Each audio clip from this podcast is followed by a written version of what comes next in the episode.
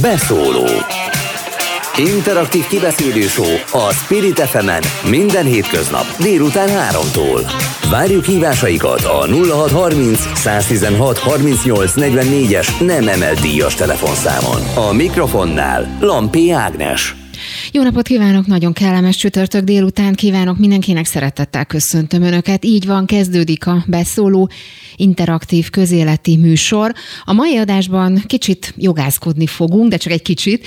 Megpróbáljuk lefordítani jogi bírói gyakorlat fordulatait olyan nyelvre, ami talán mindenki számára picit érthetőbb. Rengetegszer halljuk ugyanis sokaktól, hogy, hogy bár mondjuk valaki ezt vagy azt a súlyos bűncselekményt követte mégis milyen kis súlyú büntetést kapott érte, miközben más, aki mondjuk ennél jóval kisebb horderejűnek tekintett ügyben érintett, ő viszont komoly büntetés kap, legalább, legalábbis halljuk ezeket a, ezeket a mondatokat, ezeket a visszajelzéseket.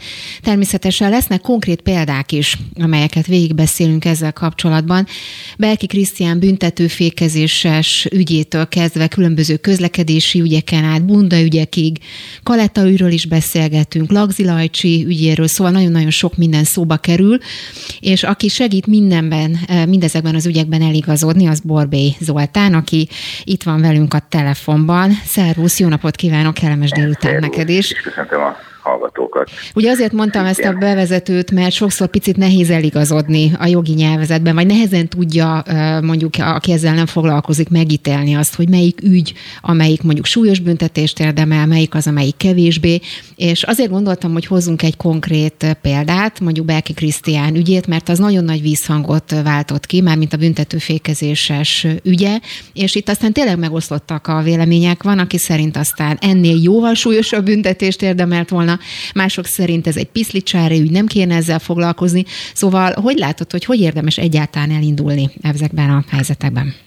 Úgy érdemes elindulni, hogy Berki Krisztián is ugyanolyan állampolgár, mint bárki más, és nagyon fontos az, hogy sem előnyt, sem hátrányt nem élvezhet egy közszereplő, akármilyen közszereplő, akár mennyire markáns közszereplő. Tehát én nem érzem azt, hogy például az elsőfokú indokolásban kiemelt valóságsó, hogy az élet az nem egy valóságsó, ez mondjuk adott esetben helytálló lehet, bár nagyon frappáns indokolás volt. Én azt gondolom, hogy több mint három éves időmúlás után, amikor egy közúti veszélyeztetés van, akkor az ügyészség minden esetben most már szigorú büntetés híve. De három éves időmúlásnál azt gondolom, hogy a végrehajtandó szabadságvesztés azért merült fel, mert az ő benziében olyan kár keletkezett, amely ezt egy 1 5 évig terjedő szabadságvesztéssel fenyegetett rongálásnak minősíti. Az 1 5 év miatt a büntetési tétel felső határa a felével emelhető, ez azt jelenti, hogy 7 és fél év volt a büntetési tétel felső határa, hetes és fél. Ez azt jelenti, hogy gyakorlatilag nem az ő autója volt ez a Bentley. Amennyiben az ő autója lett volna, akkor a rongálás azért kizárt, mert saját, saját tulajdonban uh-huh. nem lehet elkövetni rongálást.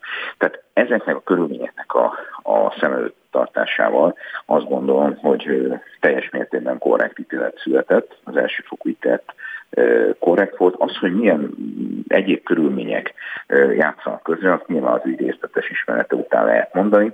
A műszaki szakértő egyébként szintén az egyik legfelkészültebb műszaki szakértő volt, aki egyébként egyfajta vezetéstechnikai hibát is véleményezett az autóbusz vezetője terhére, de ez nem jelent semmit, tehát egyértelműen a bíróság megállapította a közúti veszélyeztetést. Ugyanakkor az, hogy végrehajtandó szabadságvesztés lenne itt indokolt, ezt ö, ö, úgy gondolom, hogy gyakorlat ö, pillanatnyilag nem ez. Ettől függetlenül ö, van súlyosítás iránti fellebbezés, és nyilván a fővárosi törvényszéknek kell eldöntenie, hogy a közvélemény nyomását mennyire veszi figyelembe, vagy azt, hogy ez mennyire volt durva. Ez a büntető fékezés, és a rongálás, ami egyébként a buszban keretkezett, az kétségtelen, azt illetve a saját, idézőjelben a sajátot, mert nem a saját autóban volt a rongálás, ezt mennyire tekinti olyan cselekménynek, amelyet mondjuk végrehajtandó szabadságvesztésnek kellene sújtani, vagy adott esetben az is benne van ebben a pakliban, hogy enyhíti. Most itt ugyan rongálás csak esetleges szándékkal jöhet szóba, ez azt jelenti, hogy valaki belenyugszik abba, uh-huh. hogy a saját maga által vezetett autó, ami nem az ő tulajdona, tehát idegen dolog, tehát ebben a szempontból a rongálás abszolút felvethető, és meg is áll, mennyire gyakorlatilag mennyire súlyos az, hogyha ő ebbe belenyugszik. Mert egy érdekes kérdés egyébként, mert ha a saját autó lett volna, akkor egy egytöltös rongálás nyilvánvalóan kiesik. Aztán az is egy érdekes kérdés, uh-huh hogyha valaki mellett ott ül még hozzátartozója, ez most súlyosító vagy enyhítő körülmény. Én láttam olyan ítélteket, amikor súlyosító körülmény volt, tehát azt mondjuk, hogy jobban kell vigyázni, akkor, ha egy családtagot ül mellettünk, főleg, hogyha mondjuk most nem akár ebben az esetben, akár másban volt olyan, hogy a járművezető elvesztette a születendő gyermekét, illetve a feleségét is. Na most ebben az esetben egy, egy nagyon-nagyon nehéz, immár nem is jogi kérdés, hanem sokkal inkább büntetés kiszabási kérdés az, hogy ezt én súlyosító körülményként megtekintem vagy sem. Egy vasúti átkelőnél a bíróság a 90-es évek végén, 2000-es évek elején ezt súlyosító körülménynek tekintette, míg a Mohácsi komp tragédiánál enyhítő körülményként ott sajnos hát a gyermekek is életüket mm. vesztették. Mm. Egyébként nagyon érdekes, csak egy kérdés még vissza ehhez a büntetőfékezés történethez, hogy mennyire és hogyan kell vagy lehet büntetni. Ugye itt egyfajta ilyen önbíráskodásról van szó, vagy legalábbis sokan így interpretálták ezt a helyzetet.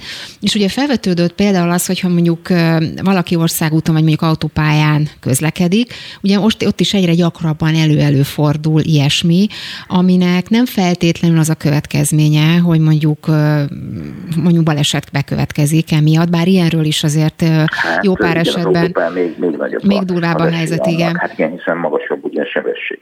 De én vagy mi van akkor, bocsánat, csak azt akartam kérdezni, hogy mi van akkor, ha valaki mondjuk és most a csakot nagyon idézőjelbe tettem, de mondjuk csak bepróbálkozik ezzel, tehát nem okoz balesetet, de mondjuk egyáltalán ezt ezzel próbálkozik. Ugye voltak olyan kezdeményezések, hogy akár ezt is érdemes lenne büntetni, mert hogy az esély azért... Most is, most is büntetendő. Most is büntetendő, és a közvetlen veszélyre kell, hogy kiterjedjen a szándék, uh-huh. nem feltétlenül kell ütközni. Tehát, hogyha mondjuk extrém példa valaki úgy büntetőfékez, hogy csak nagyon rutinosan és nagyon nagy reflexel lehet elkerülni az ütközést az autópályán, ez teljesen egyértelmű egyértelműen közúti veszélyeztetés. Hogyha valaki eh, távoli leckéztető szándékkal, tehát nem a közvetlen veszély eh, megvalósítva követészte, akkor ez egy szabásértés. Tehát itt volt egy biatorbágyi eset a közelmúltban egyébként, amikor szintén volt egy ilyen, de ott egyrészt a sebesség sem volt olyan magas, és ott nagyon helyesen a nyomozóhatóság ezt szabásértésnek értékelte, de el tudok képzelni egyébként lakott területen is közúti veszélyeztetést. Egyébként elég gyakori sajnos mostanában ez, valószínűleg a Covid okozta bezártság és a felszabaduló indulatok sajnos nem csak a közúti veszélyeztetés, hanem a garázdaság is nagyon gyakori. Mhm. Kiszállnak, lerúgják a tükröt, van, amikor verekednek, és ugye erről nagyon-nagyon egy, egyértelmű az ítélkezési gyakorlat, hogy a közlekedési konfliktus talaján kialakult testi sértés minden esetben garázdaságnak minősül, mert önmagában ez egy kihívóan közösségen szituáció. Most nyilván csak a nagy alapvonalakat mondom, nyilván van ez is kivétel. Én egyébként helyesnek tartom az ügyészségnek azt a törekvését, hogy a, a szándékos közúti baleseteknél szigorúbban lépjen fel, de nagyon fontos az, hogy a bírói gyakorlatnak kell meghatározni ezt, és a bírói gyakorlatot az ügyészség az indítványaival tudja formálni.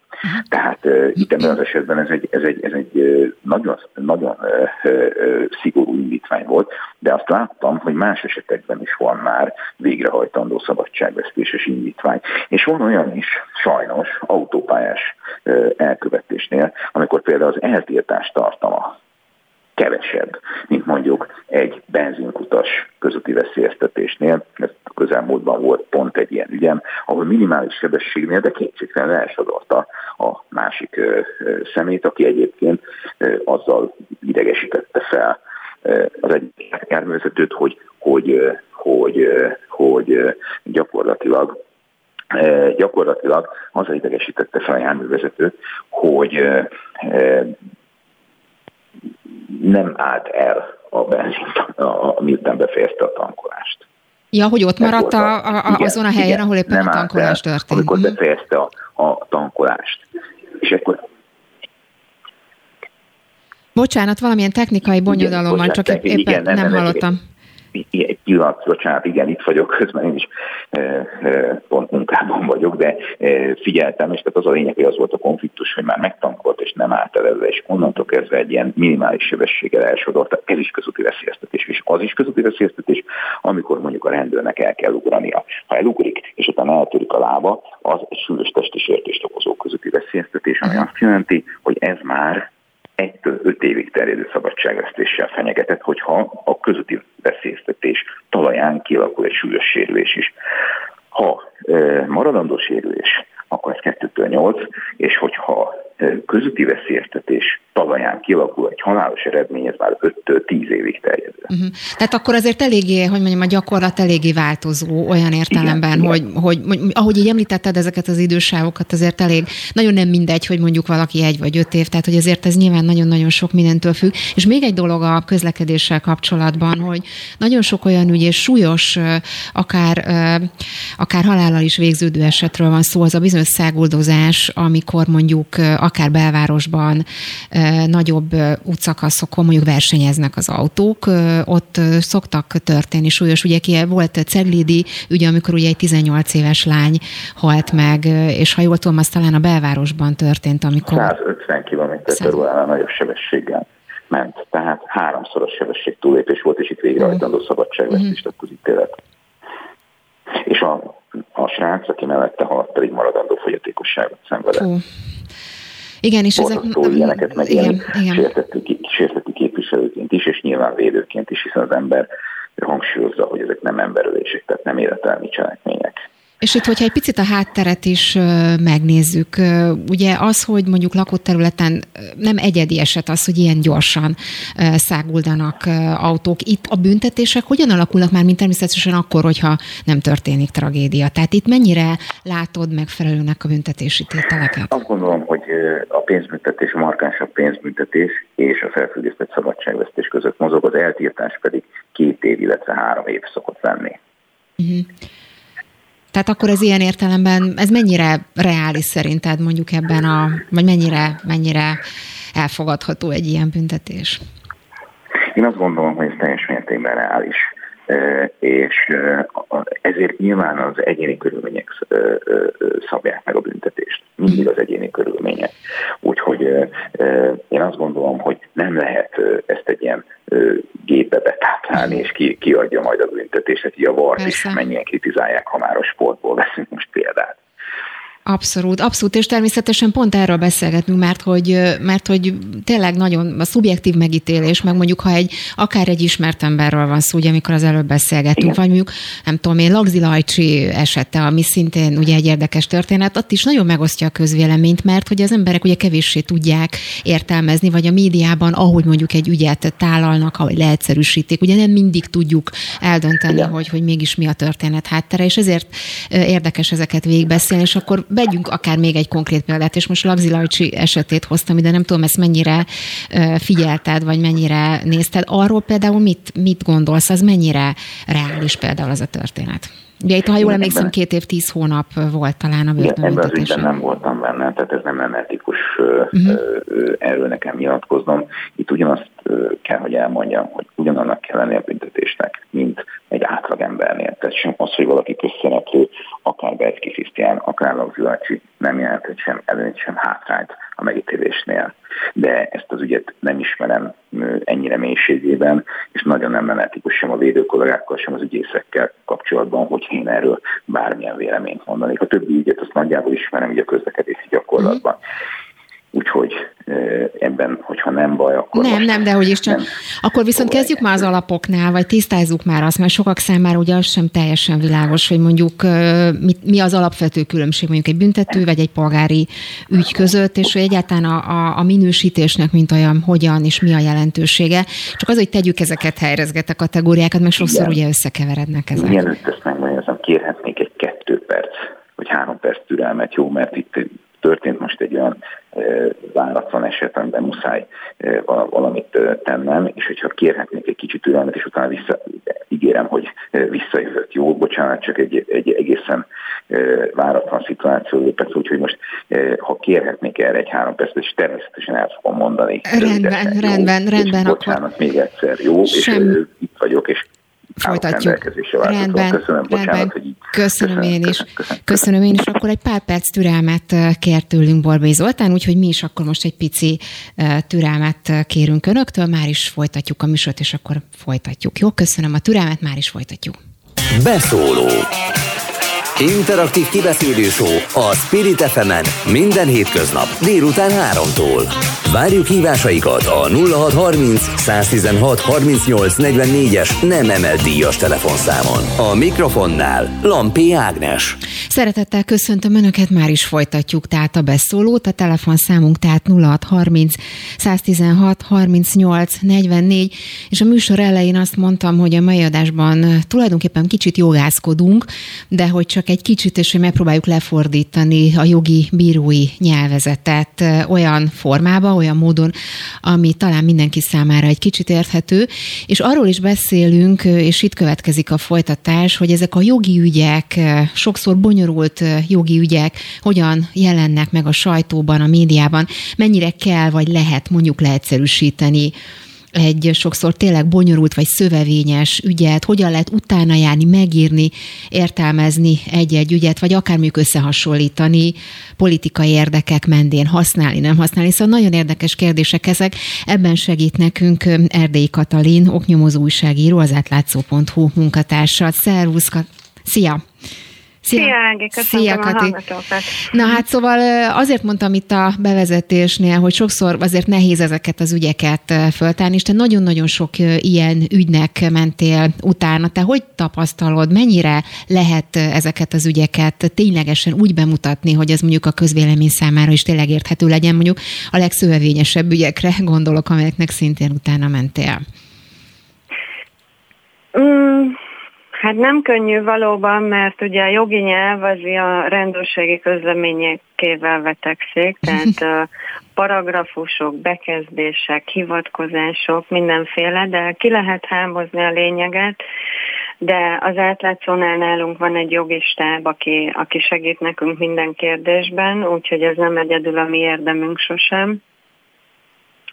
Na de az akkor ezek szerint mégiscsak kell egy jogi háttér ahhoz, hogy tulajdonképpen ezeket az ügyeket egyáltalán föl lehessen úgy tárni, be lehessen mutatni, hogy a közvélemény számára is közérthető legyen, és mondjuk te tényleg olyan ügyeknek mentél utána, akár hozhatsz konkrét példákat is ezzel kapcsolatban, mondjuk ha egy konkrét céghálót kell bemutatni, szóval hogy mennyire kell, vagy lehet egyáltalán leegyszerűsíteni ezeket az ügyeket?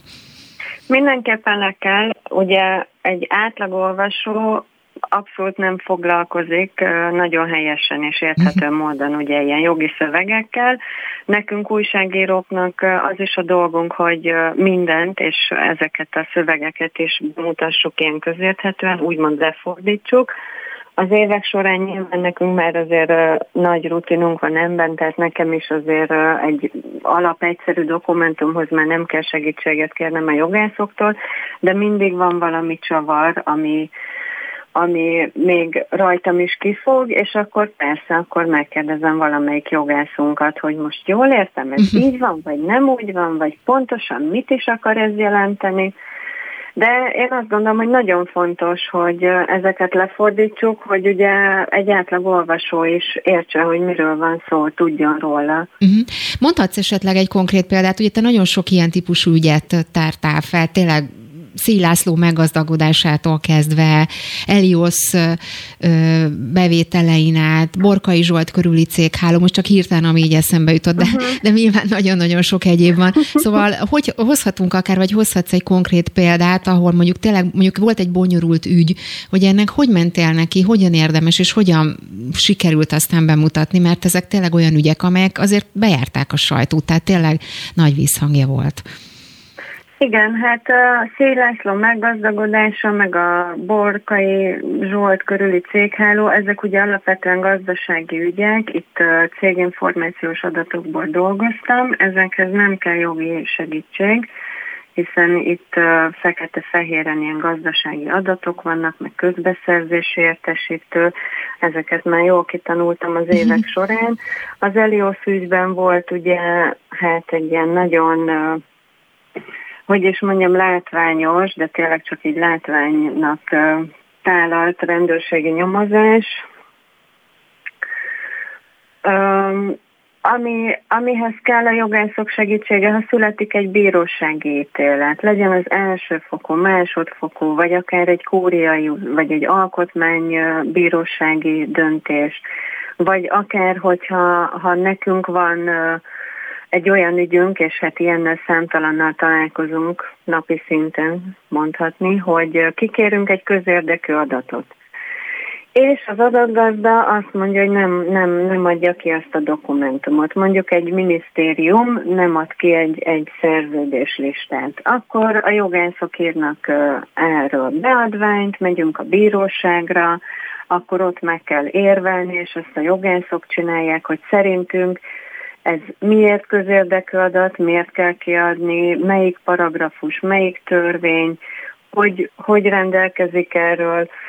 Úgyhogy ebben nélkülözhetetlen a jogászok segítsége. Uh-huh. És egy-egy ügy megítélésénél uh, nyilván ahhoz, hogy ezt objektíven el, be lehessen mutatni egy-egy ilyen ügyet, most akármelyiket, amelyiket példának hoztam az előbb. Uh, szóval mik lehetnek mondjuk a buktatói egy ügy megítélésének újságíróként, mert ugye tényleg annyira bonyolultak tudnak lenni ezek az ügyek, hogy, hogy akár ilyen értelemben is lehetnek buktatói. Ezt hogy látod? Igen, az nagyon fontos, hogy az újságíró teljesen elfogolatlanul csak a tényekről számoljon be, tehát nem szabad véleményt írni, legalábbis nálunk ugye egy oknyomozólapnál ez fel sem merül, nem szabad véleményt írni, tehát bemutatni, hogy én mit gondolok erről az adott ügyről vagy dologról, hanem pusztán a tényeket, hogy mondjuk legyen egy Elios példaként, hogy volt egy ilyen közbeszerzés, kérte az önkormányzat, de azon csak egy induló volt, az Elios, és hát akkor az meg is nyerte versenytárs nélkül, és aztán az olasz vizsgálata megállapította, hogy további 20 másik helyen ugyanazt a pályázatot adta be a cég a közbeszerzése szó szerint, és aztán Port Péter megállapította ugye, hogy az Olaf jelzés alapján nyomozás indult. A rendőrség viszont megállapította, hogy minden rendben volt, annak ellenére, hogy az Unió szervezett csalás nyomait uh-huh. vélt ebben felfedezni. És akkor ilyenkor nyilván tovább kell vinni ezt a történetet, vagy tovább lehet, vagy hogy kell ezeket elképzelni, hogy van egy végső pont, ami után már nem tudsz tovább lépni, tehát egy idő után feladod, és azt mondod, hogy oké, okay, eddig tudtam menni, eddig kaptam meg az információkat, itt a vége, vagy, vagy mindig van egy új, új irány, amit, amit el lehet kezdeni? Hát nyilván mindig van egy pont, ahol befejeződik a cikk, hiszen nagyon sok olyan információ van, ami, ami nem alátámasztható bizonyítékokkal, tehát nem leírható, viszont nagyon sok ügynek van folytatása, de van, hogy évekkel később. Most például az Elioszról beszélünk, és épp nem régiben született egy uniós bírósági döntés, hogy ki kell adni az Elioszos Olaf papírokat. Úgyhogy mindig van egy ilyen fejlemény. Vagy ma született például egy kúriai ítélet egy 2018-as ügyben. Uh-huh. Úgyhogy mi, mindig vannak ilyen, ilyen utórengések, vagy, vagy folytatások.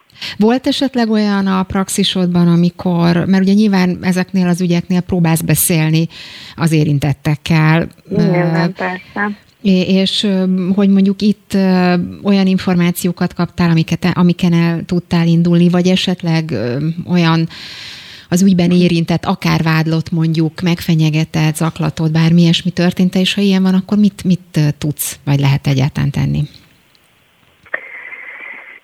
Hát szerencsére olyan még nem volt, hogy, hogy konkrét fenyegetés, vagy, vagy vagy zaklatás történt volna. Olyan nagyon sokszor, sokszor előfordul, hogy megkeresem az érintettet, és nem válaszol. Tehát az a legkönnyebb. Uh-huh. Az a legegyszerűbb számára gondolom. Aztán vannak azok, akik uh, ilyen finoman elutasítóak, hogy köszönjük, nem kívánunk nyilatkozni, és vannak az agresszívan elutasítóak, hogy a maguk szennylapjának én nem mondok semmit, hogy a lejárató cikket írjon, tehát uh-huh. vannak ilyen különböző fokozatok. Igen, de hát ugye ez sajtóetikai minimum, hogy az érintettet meg kell szólaltatni, és ugye ezekben az esetekben az kerül bele a cikkbe, hogy cikkünk megjelenése előtt megkerestük XY-t, ugye aki érintett, de nem kíván nyilatkozni, vagy nem reagált a megkeresésünkre. Uh-huh. Igen, ez egy csapda a helyzet is tud lenni, mert, mert ugye innen te sem nagyon tudsz már tovább lépni. Még egy kérdés, hogy, a, hogy beszélgettünk az előbb Borbély Zoltánnal arról, Belki Krisztián ügyével kapcsolatban, hogy mi van akkor, ha mondjuk a közélet szereplői kerülnek bele egy-egy ilyen történetbe, vagy akár celebek, és ugye ő azt mondta, hogy, hogy semmiképpen nem lehet azért megítélni őt másként, egyébként nyilván nem, mert hogy ő mondjuk mondjuk celeb vagy egy ismert arc. Te találkoztál olyannal, hogy mondjuk a közvélemény hatására akár szigorítottak, vagy enyhítettek egy, egy büntetésen? Egyáltalán elképzelhető-e ilyen? Hát egy normális, demokratikus országban ez szerintem elképzelhetetlen, tehát nem szabad, hogy megtörténjen, de sajnos azért találkozunk vele elég gyakran, de nem is a, a maga a büntetés, hanem egyáltalán, hogy, hogy milyen ítélet születik, meg egyáltalán eljut az ügy a bíróságra. Ugye mi az átlátszónál közpénzes korrupciós történetekkel uh-huh. foglalkozunk, és nagyon sokszor a politikai vonatkozású ügyek, tehát a, az olyan korrupciós uh, gyanús ügyek, amikben valami érintett politikus szerepel, azok el sem jutnak a bíróságra, mert a rendőrség vagy nem is nyomoz, vagy, vagy lezárja hirtelen azzal, hogy ó, itt minden rendben volt, ugye mint az Eliosnál, amiben ugye a miniszterelnök veje volt érintett, illetve most nemrég volt pár napja egy olyan hír, hogy egy bloggert letöltendő börtönbüntetése ítéltek, mert, mert pár rendőri vezetőt szidalmazott az interneten, ugyanakkor hatházi Ákos ellenzéki képviselőről meg nem tudták kideríteni a rendőrségi nyomozás során, hogy kiírt róla lejárató cikkeket. Uh-huh. Tehát ez, ez vicc. Tehát én inkább azt látom, mert ezzel a területtel foglalkozom, ebben viszont uh, kirívóan és gyakran látom, hogy uh, politikai vonatkozású témákban ott, ott nagyon nagy félrehajlások vannak. Uh-huh. Akkor csak egy utolsó kérdés itt a végére, még a, a borkai ügyel kapcsolatban. Ugye te, ha most jól emlékszem, de javíts ki, rosszul emlékszem, de talán 2018-19-ben jelent meg az az anyagot, hogy utána mentél azt, hogy a Győr behálózó polipot ugye fel, uh-huh. felrajzoltad. Igen, ott, igen. Ott, ott, ugye a politikai szálakat nyilván nehéz volt elkerülni. Egy ilyen esetben mennyire volt nehéz, mennyire tudtál utána menni, és ugye ráadásul ugye az önkormányzati választásokkal kapcsolatban azért itt eléggé összekapcsolódott, vagy összekapcsolódhatott a két történet. Igen, ez, ez így volt, de most az, hogy ennek milyen, uh, hogy is mondjam, véleményezése van, akár borkai uh-huh. részéről, ez, ez nem számottevő, tehát nekünk az a dolgunk, hogy bemutassuk a tényeket, úgyhogy uh, kinyomoztam mindent, amit lehetett, és hát azért elég sok minden kiderült. Az biztos, hogy... körüli szereplőkről, meg a gazdasági összefonódásokról. És egyébként csak egy, tényleg most már az utolsó kérdés, hogy ennek ez, ez az ügy, ez most hol tart? Mert itt nagyon sok szál elindult, már mint a borkai ügy idejében, ugye nagyon sok szereplő, vagy tényleg sok szereplős történetről van szó. Itt lehet tudni, hogy hol, hol tart a történet? Ha minden igaz, és frissek az információim, akkor a borkairól videót közzétevő ördögügyvédje blog miatt meggyanúsították Ceglédi Csabát, viszont a borkai ellen zajló, meg a társai ellen zajló, ugye kábítószer használat, stb. stb. ügyben zajló nyomozás, az vagy még folyamatban van, de van, amit már le is zártak bűncselekmény gyanúja miatt, vagy mm. gyanújának hiánya miatt, bocsánat.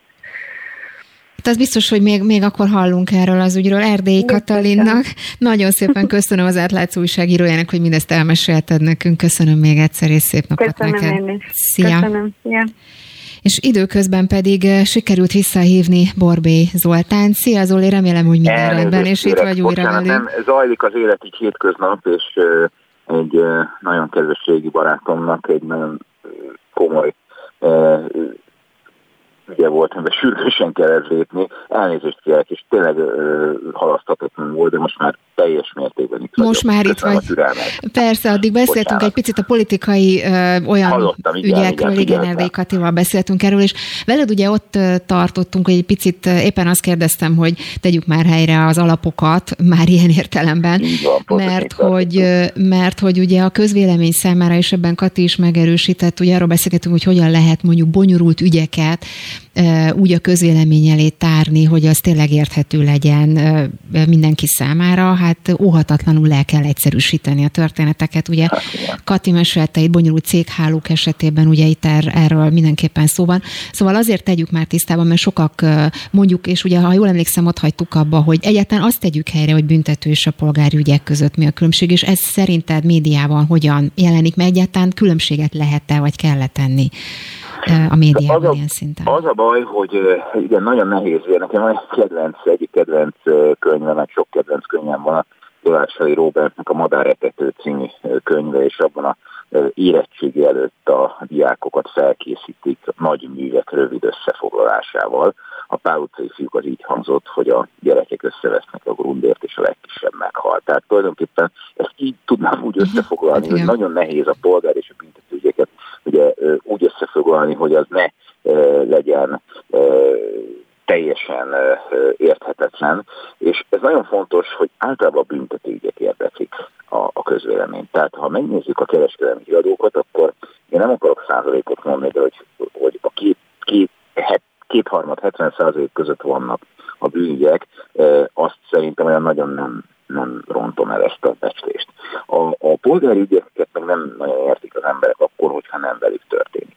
A mhm. polgári ügyekben az, hogy személyiségügyi perek például miért indulnak, miért indulhatnak, az, hogy a büntetőjogban ennek a megfelelő a rágalmazás és a becsületsértés gyakorlatilag Budapesten szinte teljesen kiüresedett. Tehát már nem, köve, nem az bíróság úgy próbál védekezni a sok-sok gyalázkodás ellen, hogy megpróbálja ezt a határt egészen a maximumig fölvinni.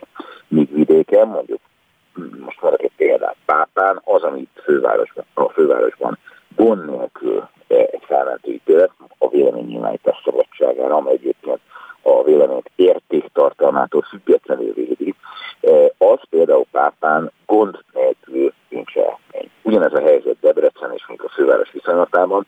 De várj egy picit, ez hogy, hogy lehetséges? Ez nem tudom, hogy a példát tudsz elmondani, nyilván igen, akár név nélkül, igen, de, igen, de magát igen, a történetet, mert nagyon érdekes. Olyan például, amit nem tűr a, a mikrofon, de, de tehát vannak ugye gyalázkodó kifejezések, és ezek a gyalázkodó kifejezéseknek a becsület csorbítására alkalmassága eltérő egy kisebb településen, egy kisebb városban, mint mondjuk a fővárosban, ahol gyakorlatilag mondjuk egy futballmeccsen vagy egy tüntetésen olyan dolgokat kell elviselni például a játékvezetőnek, aki nyilván nem fog magányindítványal élni és becsületsértésért feljelentést tenni, mert ez gyakorlatilag 20 ezer büntetőeljárást jelentene. A mostani bűncselekmények száma hál' Istennek nagyon csökken, de akkor nagyon megnövekedne. Tehát, hogyha mondjuk a, a játékvezetők azt gondolnák, hogy nekik is van egyfajta önérzetük, ugye ez mindenki teljesen nyilvánvaló, hogy miket szoktak kapni például a játékvezetők, nem csak NB1-es mérkőzéseken, hanem mondjuk megyei mérkőzéseken, ahol még védelem sincs. De, no, tehát itt ebben a tekintetben egyébként a BTK-ban is, a kommentárban is eltérő a gyakorlat az IEL tekintetében, mert az IEL sok esetben minősített és az vidéken és, és egy városban más. De az a becsület csorbítására alkalmasság, amely egyébként mind a két, tehát rágalmazásnak és a, és a, a, a, a becsületsértésnek is úgymond tényállási eleme, eltérő bizonyos közegekben. Van olyan közeg, ahol egy, egy becsület csorbítására alkalmas kifejezés, az például egy városban nem annyira sértő, és ez kimutatható a gyakorlatban. Tehát én egészen biztosan tudom neked mondani, és a hallgatóknak is, hogy a főváros területén ez a küszöb följebb van magyarán nagyobb a tűrés. Tehát mondjuk ugyanazt a kifejezést, ugyanazt a mondatot, sértés, bármit másként ítélik meg igen. a bíró gyakorlat igen. szempontjából a fővárosban, igen. kisvárosban, nagyvárosban, megyeszékhelyen, jól értem? Igen. Vagy mondjuk faluhelyen, igen. igen. Jól érted, tökéletesen jól érted. És most ugye ez is, na, akkor mondok mást. Van olyan megye, ahol egy bizonyos teljesítményért kétszer annyit szabnak ki, mint mondjuk egy nyugati megyében. Ez csak, ez csak egy példa, egy érzékletes. De miről? Azért, azt tudnád mondani, hogy milyen bűncselekményről beszélünk? Vagy... Mondhatnám, közlekedési bűncselekményt is mondhatok. Van olyan megye, amelyet a megye néven XY országnak említenek, mert annyira, annyira más és eltérő az ítélkezés. Az talán, én nem vagyok kriminológus, és ilyen statisztikai adataim nincsenek, de az talán számomra az érzékelhető, hogy a, a nagyobb életszínvonalú, magasabb életszínvonalú településeken az ítéletek enyhébbek, mint, a, mint a, az egészen rossz körülmények között élő településeken. De ez hogy lehetséges? Hát ugye az ember azt gondolná, hogy, hogy mondjuk a jogszabályok azok ilyen értelemben objektívek. Ugye mi is ezzel kezdtük a beszélgetést, hogy nem, nem lehetne elvileg másként megítélni ugyanazt a, azt a történést, eseményt. Persze. Én azt is észrevettem, hogy a Budapest külső kerületeiben az ítélkezés érezhetően szigorúbb, mint mondjuk a belső kerületekben. Azt észrevettem, hogy egyéni tapasztalat, nincs statisztikai adatom, de ezt szerintem a kollégáknak, akik, akik ezt látják, mind, mind tudják. Tehát például vannak egészen, egészen uh, szigorú megyék, és vannak olyan megyék, főleg a nyugati megyék, ahol, ahol ugyanazért cselekményért adott esetben sokkal, sokkal enyhébb a, a Itt mondjuk főleg közlekedési ügyekről beszélünk? Nem, nem, csak, nem, csak, nem, nem, nem, nem, a költségvetési csalásokra is tudok gondolni. Tehát ott is, ott is van, ahol, ahol egész. De mondom, ez az áldalmazás becsülsértés ez egy nagyon jó példa, amit kérdeztél, hogy mi a polgár és mi uh-huh. a mhm. büntető. Tehát e, e, ugye a személyiségi jogsérelem, tehát azt mondom, hogy ami már megáll áldalmazásnak vagy becsülsértésnek, az általában e, a polgári jogban megáll egy személyiségi perben. Na most, hogy ez mennyi? Ez egy nagyon érdekes kérdés, hogy mennyit ítélnek meg mondjuk kártérítésként, mennyire eltérő a gyakorlat. Ez egyébként nem feltétlenül baj, mert azt gondolom, hogy ugye a, a bírói ítéletek mindig egyfajta nevelő célzattal is születnek. Tehát ahol még sok a tennivaló, hogy így mondjam, ott az nem baj, hogyha szigorúbb az ítélkezés. És ez nem is, nem is jelent számomra problémát, az viszont érzékelhető, hogy minden kollégám, aki, aki a jobban dolgozik, ezt tökéletesen tudja. Nyilvánvaló, hogy ezt majd lehet statisztikailag táfolni, de akkor is az ember, hogyha elmegy egy bizonyos bíróságra, akkor körülbelül tudja, hogy mire számíthat. És azért a jogbiztonság ilyen tekintetben megvan. Ami egy érdekes kérdés, és ez egy nagyon érdekes kérdés, hogy a magyar jog kezd elmozdulni a.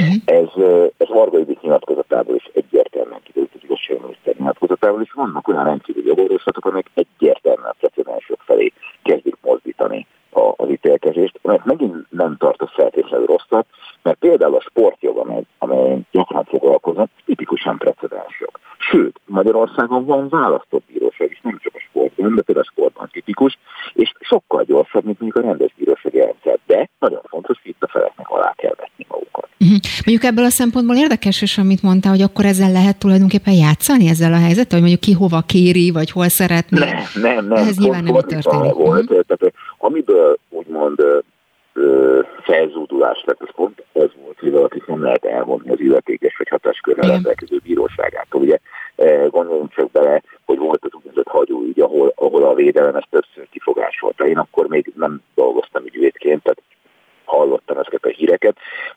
Általában arról van szó, hogy például a polgári eljárásban több lehetősége van választani, úgymond a feleknek hogy melyik bírósághoz akarnak jönni. Mondjuk például ez a választott bíróság rendszer, hogy a büntetőben nincs választott bíró, hát jól is néznénk ki.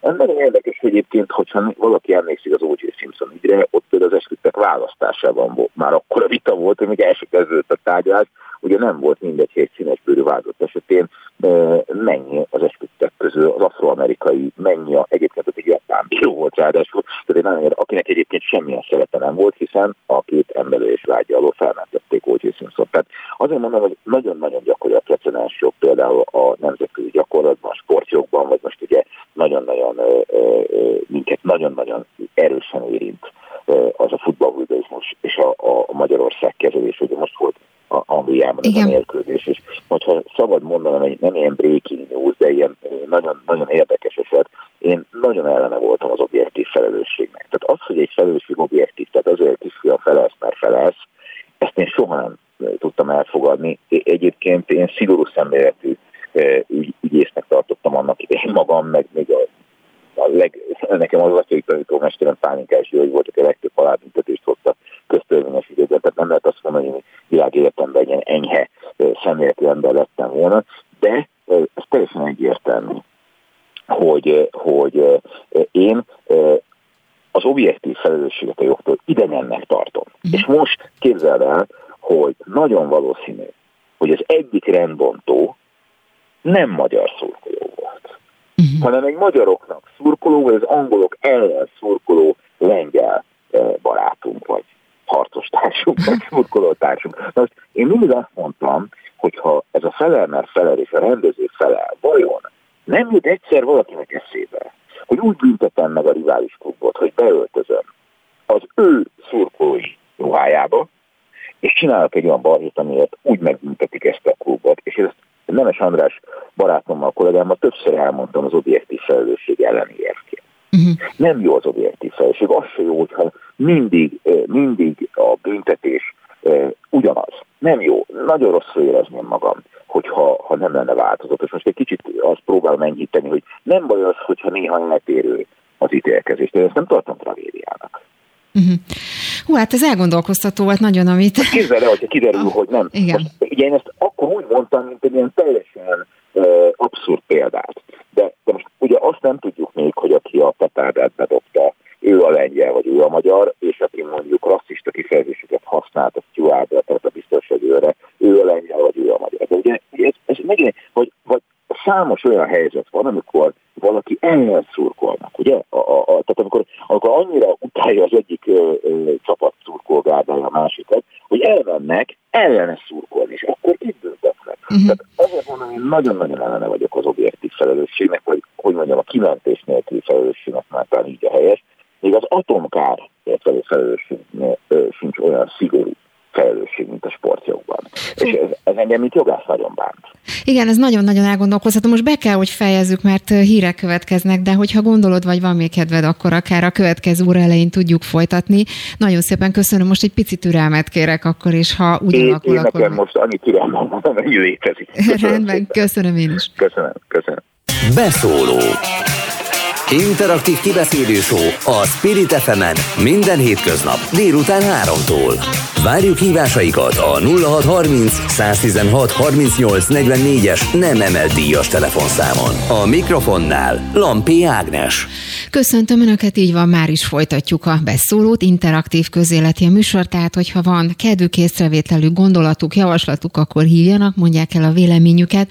0630 116 38 44 a telefonszámunk. A mai adásban, ahogy már az előbb is említettem, jogászkodunk, de csak úgy, hogy megpróbáljuk hát lefordítani, vagy akár jogi bírói gyakorlat fordulatait mondjuk olyan nyelvre, ami mindenki számára egy picit érthetőbb, mert hogy arról beszélgettünk az előbb Borbély Zoltánnal is, hogy sokszor halljuk azt, hogy mondjuk ha valaki egy súlyos, súlyos bűncselekményt követel, mégis milyen kis büntetés kapott, miközben más, aki ennél mondjuk jóval kisebb horderejűnek tekintett ügyeben érintett, az viszont komoly büntetés kapott, szóval nagyon nehéz ezeket megítélni, és ugye szó volt arról, hogy mindez hogyan jelenik meg a sajtóban, a médiában, mennyire kell leegyszerűsíteni ezeket az ügyeket, mennyire nehéz feltárni, mennyire nehéz ezek ügyeknek utána menni, úgyhogy ezekkel az ügyekkel folytatjuk méghozzá rövidesen Ligeti Miklóssal, a Transparency International jogi igazgatójával beszélgetünk, és főleg a korrupciós ügyeknek megyünk utána. Az, hogy itt ezeknek mennyire lehet utána menni, mennyire lehet mondjuk számon kérni, vagy utána menni ezeknek, a, ezeknek az ügyeknek. Itt ugye sok közpénzt érintő folyamatról van szó, vagy sok olyan ügyről, amely közpénzeket érinthet, úgyhogy ezeknek is, ezekről is beszélgetünk majd. Aztán utána arról, hogy mindez hogyan jelenik meg, például betegek esetében, betegjogról, gyerekkiemelésről, roma ügyek esetében, illetve az ehhez kapcsolódó jogi bírói döntéshozatalról is szó lesz és arról is, hogy mindez mondjuk akár egészségügyi témákban hogyan jelenik meg. Szóval nagyon-nagyon sok konkrét ügyről is fogunk majd beszélgetni, és akkor, ahogy említettem, itt van Négeti Miklós, a Transparency International jogigazgatója. Jó napot kívánok! Kívánok! Hát egy hosszú bevezető után akkor át is fogom mindjárt adni a szót, mert ugye azt mondtam, hogy a korrupció esetében itt hát nagyon sok érdekes történetet az biztos vagyok, hogy ön tud mesélni nekünk, meg hát politikai ügy is nagyon-nagyon sok előkerült. Ön hogy látja, hogy mennyire, mennyire számon kérhetőek ezek a folyamatok, akár közhatalmi döntéshozatalban, vagy közpénzeket érintő folyamatban, és hozhatunk konkrét példákat is természetesen? Sajnos a korrupció üldözését is körüllengi az az általános népi bölcselet, ami egyébként az esetek túlnyomó többségében tapasztalatokat nem ö, tudhat maga mögött, hogy ugyebár a kisember az megüti a bokáját, a Igen. hatalmasok meg megúszszák a korrupciós cselekményeket, és hát ha valaki nagyon leegyszerűsítően közelít a témához, akkor tényleg azt hiheti, hogy, hogy ez mindenképpen így van a gyakorlatban, hiszen nem tudom, nem akarok még véletlenül se egyetlen szakmát sem kipécézni, de mint minden esetben a, már csak a nagyszámok törvényéből adódóan is az egyszerűbb megítélésű, kisebb súlyú, kisebb közérdeklődésre számot tartó ügyfajtákból. Mindig több van, a hétköznapi utcai korrupció mindig nagyobb számú, mint mondjuk a kiemelt politikai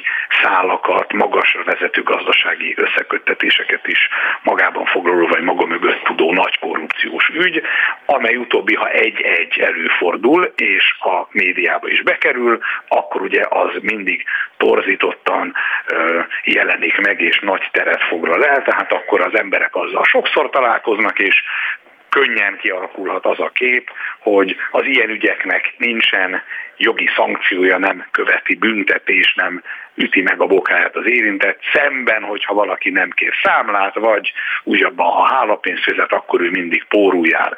Most ez sajnos ez a igazságnak vélt benyomás, ez nagyon széles körülön elterjed, de én nem a kormány fizetett alkalmazottja vagyok, még félreértésre kerülök a Transparency International. Igen. A Transparency International Magyarország természetesen nem akarja azt mondani, hogy tisztán félreértésből gondoljuk úgy, hogy a magas szintű korrupciót nem üldözik, hiszen sajnos mi magunk is kénytelenek vagyunk azon az állásponton elhelyezkedni, hogy könnyen meg lehet úszni a politikai korrupciót következmények nélkül, vagy ha valaki ebbe belebukik, mint ahogy mostanában azért ez előfordult néhány magasabb polcon lévő elkövetővel, akkor igazából a lebukás esélyét nem a cselekményük súlya, és adott esetben sajnos nem is a hatóságok jó minőségű munkája, hanem a politikai gazdasági pixisből való kikerülés okozza. Túl magasra akartak törni, túl keveset osztottak vissza, eljárt a szájuk, nagyon bátornak gondolták magukat, saját szak, számlára, saját szakára kezdtek dolgozni, és akkor meg kellett őket fegyelmezni, meg hát ugye mindig jó, hogyha van egy-két vesztes, mert akkor azzal fegyelmezni lehet a sorokat, ugye akkor könnyen üzenheti a fő döntéshozó, hogy látod, még a sajátjaimra is tüzet nyitok, hát akkor mit gondolsz, mit fogok azokkal tenni, akik az ellenségeim. Mhm. Minden esetre ez az én hosszú bevezetőmnek az áróvonalata lenne mit javítani a korrupció állami üldözésére annak érdekében, hogy a közbizalmat és a hogy mondjam, a közpénzek területén a közbiztonságot helyre lehessen állítani. De akkor tulajdonképpen azt is félig meddig mondhatjuk tulajdonképpen azzal, amit az előbb említett, hogy azért a politikának mégiscsak van, vagy lehet valamilyen hatása, beleszólása, befolyása ezekre az ügyekre. Itt persze nyilván ugye a, a két klasszikust szokták emlegetni, ugye Simonka Györgynek például az ügyét, ami általában elő szokott jönni, vagy Boldog István ügyét, ezekre célzott egyébként, mint olyan ügyek, amelyek mondjuk előkerültek, és ki kellett tenni a, a polcra? Ezek az ügyek most valóban szem előtt vannak, és én nem akarom a két parlamenti képviselő érzékenységét megbántani. Ugye nem tudjuk, hogy ők valóban korrupciót valósítottak volna-e meg, hiszen egyelőre erre vonatkozó jogerős bírói döntés nincsen, de közszereplőkről van szó, akiknek tűrniük kell a kritikát, tehát azt legalábbis el kell fogadniuk, hogy róluk most úgy beszélnek, akár a Transparency International Magyarország is, hogy ők a vádirat szerint súlyos korrupciós bűncselekmények elkövetői, illetve haszonhúzói voltak. Uh-huh. És azért mondtam, hogy nem akarom az érzékenységüket megsérteni, mert én szerintem ők klasszikus értelemben lúzerek.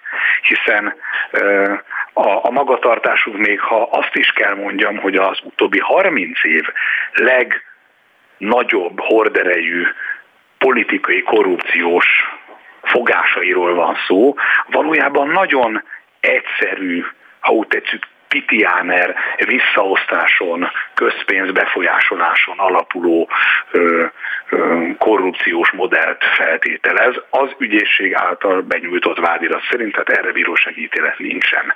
És én azért mondom, hogy ők klasszikus lúzerek, mert hogy tényleg nagyon sokan lehetnek még, akik ilyen típusú magatartást meg tudnak úszni büntetlenül. Viszont érdemes, ha már én magam hoztam fel azt, hogy Simonka György és Boldog István az elmúlt 30 év legnagyobb politikai korrupció korrupciós fogása itt jelentik az ügyészség számára. Érdemes ezzel a 30 évre visszatekintően egy vagy két mondatot megfogalmazni. Az, hogy a magasra vezető gazdasági, politikai szálakkal is rendelkező korrupciós bűncselekmények üldözetlenül maradnak, az nem 2010 óta megfogalmazható vagy tapasztalható igazság és állítás Magyarországon. Itt sajnos a, a, a büntetlenségnek, a bűn büntetlenségének jó 30 éves hagyománya van. Hát az egész privatizációs folyamat iszonyatos mennyiségű állami vagyonköz, vagyon magánosítása tulajdonképpen mindenféle igazságtétel jellegű állami kontroll nélkül valósult meg, miközben ez egy okszerű gazdasági folyamat, tehát erre szükség volt a Transparency International Magyarország. Nem azt mondja, hogy ne kellett volna lebontani a kommunista diktatúrában a megszokott, vagy az államkapitalista gazdasági modellben megszokott ö, állami vagyont, hanem ahogy ez megvalósult, az bizony sok esetben nem is annyira pénzügyi, hanem büntetőgi kontrollokat igényelt volna. Hogy csak egyetlen ö, végül is privatizációval zárult, hogy mondjam, állami vagyongazdálkodási botrányt említsek, a postabank ügy. Megnyugtatott bárkit a szerencsétlen néhai Prince Gábor ügyében született, tényleg sokak által és nem ok nélkül nevetségesnek tűnő ítélet, hogy ez volt a az igazságszolgáltatás válasza egy 180 milliárd forintos tagság, vagyonvesztés állami kezességgel, állami pénzből kiegyenlített vagyonvesztésre. Úgyhogy itt, itt iszonyatos ö, ö, sorozata és mértéke zajlódott le a vagyonátrendezésnek, a politikai helyezkedésnek büntetlenül. Uh-huh. És természetesen ez 2010-ben sem szűnt meg, legfeljebb a haszonhúzók cserélődtek ki, tehát sorcserék vannak folyamatosan, és 2010 óta igazából már csak egy nagy sorcsere volt, mert a jelenlegi hatalom barátai és ö, ö, hűséges fegyverhordozói azok, akik hasznot húznak a közvagyonok átirányításából, és akik élvezhetik ezt büntetlenül. És ez mondjuk nagyon érdekes, amit mondta, hogy ez, ez amit mond, hogy büntetlenül élvezhetik, akkor ezek szerint ez, hát hogy mondjam, belefér a jelenlegi igazságszolgáltatásnak a rendszerébe, hogy ilyen szintű ügyek büntetlenül maradjanak, vagy egyáltalán ne is nagyon tudjunk róla, hogy így fogalmazzak.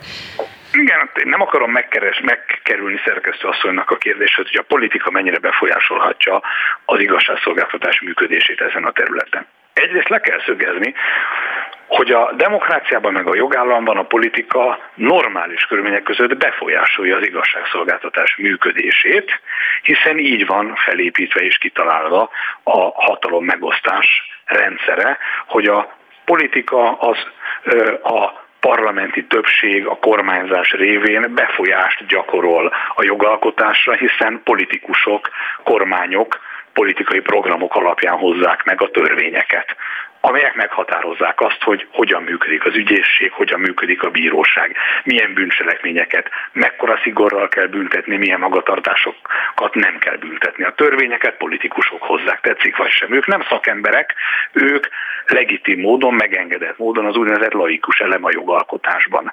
Ha ebben nyilvánulna meg a az igazságszolgáltatás politikai befolyásolása, akkor erre nem lehetne igazán ö, nagy felháborodással rákiáltani erre az eshetőségre. Ezt, ez nem kelthetne nagy felháborodást, bár meg kell jegyezni, hogy Magyarországon a, a politikai befolyásnak ez az intézményes formája a törvények tartalma útján egyáltalán nem jó irányba vitte a dolgokat. Tehát az ügyészség fölött és az ügyészségen belül érvényesülő kontrollok, az, hogy az ügyészség hatétlen marad, nem emel vádat, zárójel Elios ügy, uh-huh. akkor nincs tovább, hogy a bíróság az milyen döntést hozhat, mondjuk milyen tartalmú, milyen szigorúságú ítéletet szabhat ki, ezt megint a törvények mondják meg, hogy mondjuk a vagyonnyilatkozatok vizsgálata teljességgel hiányzik, hogy az adóhatóság nem végez vagyonosodási vizsgálatokat. Ezek mind a rossz, gyenge vagy hiányzó szabályozásból adódnak, és ez is a elszámoltatás, a számonkérhetőség, a jogállami igazságszolgáltatás politikai befolyásolásának az esetei. Olyanról, amikor ezt a klasszikus értelemben politikai befolyást, tehát hogy letelefonálnak a bírónak, az ügyésznek, a nyomozónak, hogy na, srácok, ezt az ügyet ejteni kell, arra viszont tessék erősen ráfeküdni, gebedjen meg, ha ártatlan is. Ilyenről természetesen nem tud konkrétumot a Transparency International Magyarország. Hát elmondásból azért sokat hallottunk mi is, de ha egyetlen egy esetben is lenne bizonyítékunk, bármi csekély, természetesen azonnal feljelentést tennénk. Ebben a körben annyit érdemes leszögezni, hogy valóban úgy néz ki, mintha létezne egy képzeletbeli lista, vagy egy képzeletbeli vörös vonal, és aki vagy amely cég ennek a vörös vonalnak a szerencsés oldalán helyezkedik el, ahhoz nem nyúlnak. Tehát a, a, és nem biztos, hogy az ügyész nem nyúl, vagy a nyomozó nem nyúl, mert, mert meg sem indulnak az olyan típusú eljárások, ahol az ügyész vagy a nyomozó kellene, hogy intézkedjék, hiszen a korrupcioni küzdelemben óriási szerepet játszik, vagy kellene játszik a közbeszerzési hatóság, a gazdasági versenyhivatal, a számvevőszék, és ezek a hatóságok például az elhíresült Elios ügyet nem, vagy semmilyen érdemleges hatást gyakorolva nem vizsgálták. Egyébként nagyon érdekes, amit mond az Eliusz ügyel kapcsolatban, csak egy kérdés, ami ide kapcsolódik. Ugye az előbb beszélgettem Erdély Katalinnal, ugye oknyomozó újságíró, az átlátszónak az újságírója, ugye nagyon részletesen feltárta például az Eliusz ügyel kapcsolatban a céghálókat, nagyon-nagyon sok mindenek utána ment, és tulajdonképpen ott fekete-fehéren le volt írva az, hogy ez hogyan történik, utána járt, bizonyítékokkal alátámasztotta, és ő is azt mondta, hogy, hogy, hogy egy idő után meg megállt a folyamat, és nem, nem, nem történt tulajdonképpen előrelépés ebben az ügyben. Ez a folyamat ez meg sem indult, de rendőrségi nyomozás ugyan zajlott, ez az a folyamat, ami megindult és megállt eredménytelenül, és mm, sok mindent el lehet magyarázni, sok mindenre rá lehet húzni, hogy véleményes, a, tehát hogy lehetett igazság abban, hogy nem látta a hatóság az bűncselekménynek, amit az újságíró annak gondolt, és a polgárok meg elhitték ezt. Az Elios ügyben nem védhető meg a hatóságoknak a magatartása. 35 esetben, hogy tetszik, 35 rendbelileg valósult meg súlyos összeférhetetlenség, ahol a beruházó és a megrendelő, tehát a nagyon leegyszerűsítve fogalmazva a, pénz, a közpénz sorsáról döntő és a közpénzből hasznot hajtó, hasznot húzó vállalkozó között megengedhetetlen, törvényileg tiltott átjárások történtek. Uh-huh. Ebben az ügyben a közbeszerzési hatóságnak kutya kötelessége lett volna megindítani a, a vizsgálatot és megállapítani a törvénysértést. És a Transparency International ma, igen. Bocsánat, csak hogy mi a Transparency International Magyarország konferenciát szervezett nem az Helios ügyről, hanem a közbeszerzési szabálytalanságok, közbeszerzési kartelezések témájáról, és ott a közbeszerzési hatóság képviselő azt mondta, hogy ő hozzájuk nem tettek bejelentést ez ügyben. Na ez a képmutató magatartás. Uh-huh. Igen, épp ezt akartam kérdezni, hogy ilyenkor mi van? Tehát a hatósághoz, ha nem érkezik ilyen típusú bejelentés, akkor ne, ott nem kellene, vagy nem kötelező, hogy lépjen, vagy, vagy előre történjen valami, mikor ez ennyire nyilvánvaló, vagy evidens helyzet van? A hatóságok hivatalból is kötelesek eljárást indítani, Igen. hogyha a hatáskörükbe tartozó jogsértésre utaló jeleket találnak. Hát valami miatt uh-huh. bizonyos politikailag is érzékeny ügyekben gyakran nem találnak ilyen jeleket. A hatóságok az oknyomozó újságíróknak a teljesítményével meg nem nagyon szoktak foglalkozni, mondva, hogy nem olvas újságot a hatóság, a hivatal, és van egyfajta közkeretű vélekedés arról is, hogy ugye vádirattá lehetne stilizálni egyes oknyomozó újságírói teljesítményeket, újságcikkeket, feltárásokat. Ez túlzás. Az újságírónak nem ez a feladata, nem is ezért, és nem is ilyen formán írja a cikkeit. A vádirat az egy jogi dokumentum, és nagyon súlyos következmények fűződnek hozzá, de tény, hogy mondjuk a hatóságok, a nyomozóhatóság, az ügyészség, a összes többi érintett hatóság nyugodtan lehetne egy kicsit aktívabb, és foglalkozhatna többet a újságok hasábjai megjelenő írásokkal. Nem lehet azt mondani, hogy egyáltalán nem teszik ezt, de az konkrétan tény, hogy a, a mm, ön által is említett az átlátszó.hu által megjelentetett nagyon alapos elemzés, ami az Elios ügynek a történéseit tövéről egyre végigvette, az mondjuk nem eredményezett uh-huh. újabb nyomozás, majdnem azt mondtam per újra felvételt, mert így szoktak fogalmazni, de ez szó nincs erről, tehát az a nyomozás újraindításához nem vezetett el. Még egy kérdésem lenne gyorsan itt a végére, mert az előbb beszélgettem a műsor elején Borbély Zoltánnal, ugye ügyvéd, és ő azt mondta, hogy ő azt tapasztalja a gyakorlatból, hogy Magyarországon vannak, hát hogy mondjam, megyei szintű különbségek a, a bírósági gyakorlatokban, tehát egész másként ítélkeznek mondjuk hasonló hasonló vagy ugyanolyan ügyekben, mondjuk Budapesten, vagy megyeszékhelyen, vagy akár kisebb településeken. Ön mit gondol erről, hogy ez mennyire reális? Tudja, szerkeszt azt, hogy mi Borbé Zoltánnal valamikor kollégák voltunk, még ha nagy is, nagy is volt a távolsága helyzetünk között. Én ott voltam gyakorlaton, ahol ő ügyész volt a közlekedési ügyészi szervezetben, Igen. és tisztelem és tiszteletben is tartom az ő álláspontját, hiszen igaz, amit mond, ez így van.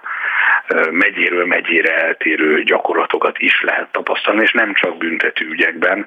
Beszélhetnék sokat a Transparency International Magyarország által kezdeményezett információszabadság eljárásokról, tehát közérdekű adatok megismerésére irányuló perekről, hogy a főváros területén működő, vagy a főváros területén kívül működő bíróságok gyakorlata hogyan tud eltérni egymástól, és itt most nem foglaltam állást abban, hogy melyik a jobb, csak azt mondom, hogy eltérő. De Borbély Zoltán megállapításhoz hadd fűzek hozzá annyit, hogy ez, ez picit olyan, mint az a tízezer éves régészeti lelet, az a mondabeli tízezer éves régészeti lelet, aminek a feliratát megfejtik a kutatók, és az így szól, hogy a mai ifjúság már tűrhetetlen magatartást tanúsít, tehát hogy ugye mindig azon sírunk, hogy a mai gyerekek azok már nem olyanok, mint mi voltunk. A helyzet az, hogy a megyei bíróságok eltérő jogértelmezése és joggyakorlata az természetes és nagyon régóta ismert velejárója az igazságszolgáltatásnak. Ugye erre találták ki a kúriának a jogegységesítő funkcióját, ami egyébként ebben a formában semmi szükség nem lenne, és önmagában rendkívül sok ö, jogsérelmnek a forrását is jelentheti ez a jogegységesítő eljárás. De az igaz, hogy nem is feltétlenül csak a bíróságoknak, hanem a nyomozóhatóságnak a készségeitől, képességeitől függően vannak magatartások, amikkel az egyik megyében meg lehet úszni a felelősségre vonást, miközben a másik Igen. megyében, ahol jobb a hatósági munka, felkészültebbek a szakemberek, ott meg abba bele lehet bukni.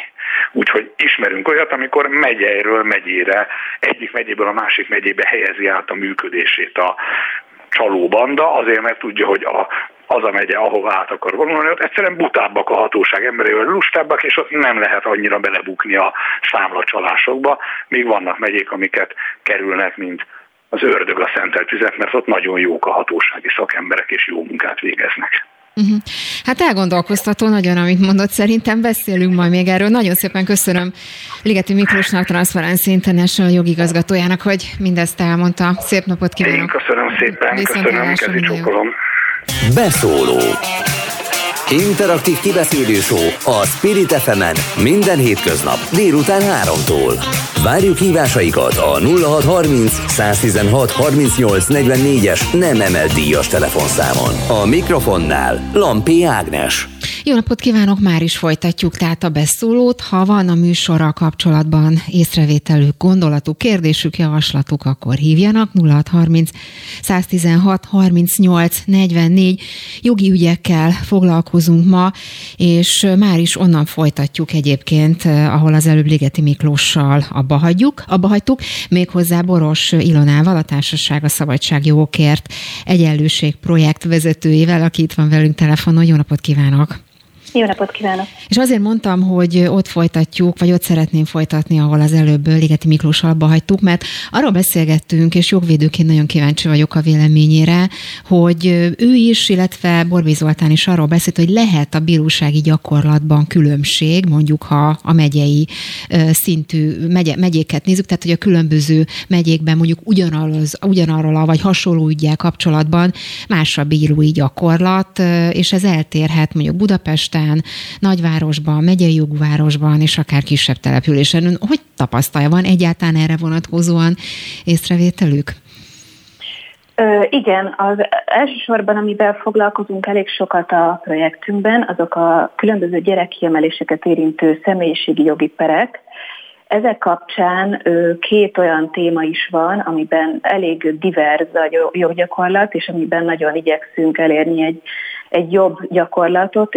Többféle ítélettel találkoztunk, de jellemzően visszatérő egy, egy bizonyos rossz gyakorlat, amikor is a személyiségi jogi perekben nem személyiségi jogi szabályokat alkalmaznak, hanem kártérítési szabályokat alkalmaznak, amelyek nagyon nagy jelentősége van egyébként ezekben az ügyekben, mert előbbi esetében nem lenne fontos az, hogy a jogsértő közigazgatási szervek mekkora hibát vétenek, Utóbbi esetben kártérítési szabályok szerint viszont ennek van jelentősége, és a pereinkben azt látjuk, hogy a különböző joggyakorlatok következtében gyakran használják a kártérítési szabályokat, aminek a végén azt hozzák ki az ítéletben, hogy a gyámhatóság ugyan valóban megsértette, adott esetben mondjuk a, a felperes családunknak a, a jogait, de mivel nem volt kirívóan nagyméretű ez a hiba, ezért nem állapítja meg a felelősségét, és azt látjuk, hogy nagyon sok ilyen ügyben pont a legkiszolgáltatottabb, leghátrányosabb helyzetű ügyfeleinknek nem mondják ki a jogsértését a bíróságon, miközben pont állami szervek sértik meg a jogaikat, tehát pont rajtuk kéne leginkább számon kérni ezt. Uh-huh. És esetleg, ha erre, nem tudom, hogy nyilván nem úgy kérdezem, hogy konkrét példát tudnám mondani, tehát nem névvel, ilyesmivel, de igen, hogy igen. mi az, ami a legjellemzőbb ilyen típusú ügy, amire, amire itt mondjuk gondolni kell, vagy gondolni lehet? Hát mondok egy konkrét példát, amiben most éppen az Alkotmánybíróság előtt tartunk ugyanezen a panaszunkkal. Itt az történt, hogy egy Borsod megyei faluban egy ötgyermekes roma édesanyától kiemelte a gyámhatóság mind az öt gyermekét, állami gondozásba vitte, és hosszan kellett addig pereskednünk közigazgatási bíróság előtt, ameddig a hosszas pereskedés végén sikerült hazaperülnünk az összes gyermekét, akik egyébként azóta is otthon a szüleikkel laknak, teljesen rendezett körülmények között el is költöztek a faluból, a szüleik dolgoznak, színötösek a gyermekek az iskolában, tehát teljesen rendezett az életük azóta is, és ebben a bírósági perben, az ítéletben kimondta 16-ban a bíróság, hogy jogellenes volt az, mhm. hogy a nevelésbe tartották ezeket a gyermekeket. A gyámhatóság ugyan birtokában volt minden információnak, tudta, hogy a szülők már évek óta rendezett körülmények közt élnek, és egyetlen vágyjuk, hogy a gyermekeik hazakerüljenek, mégse adta őket haza, több ízben egymás után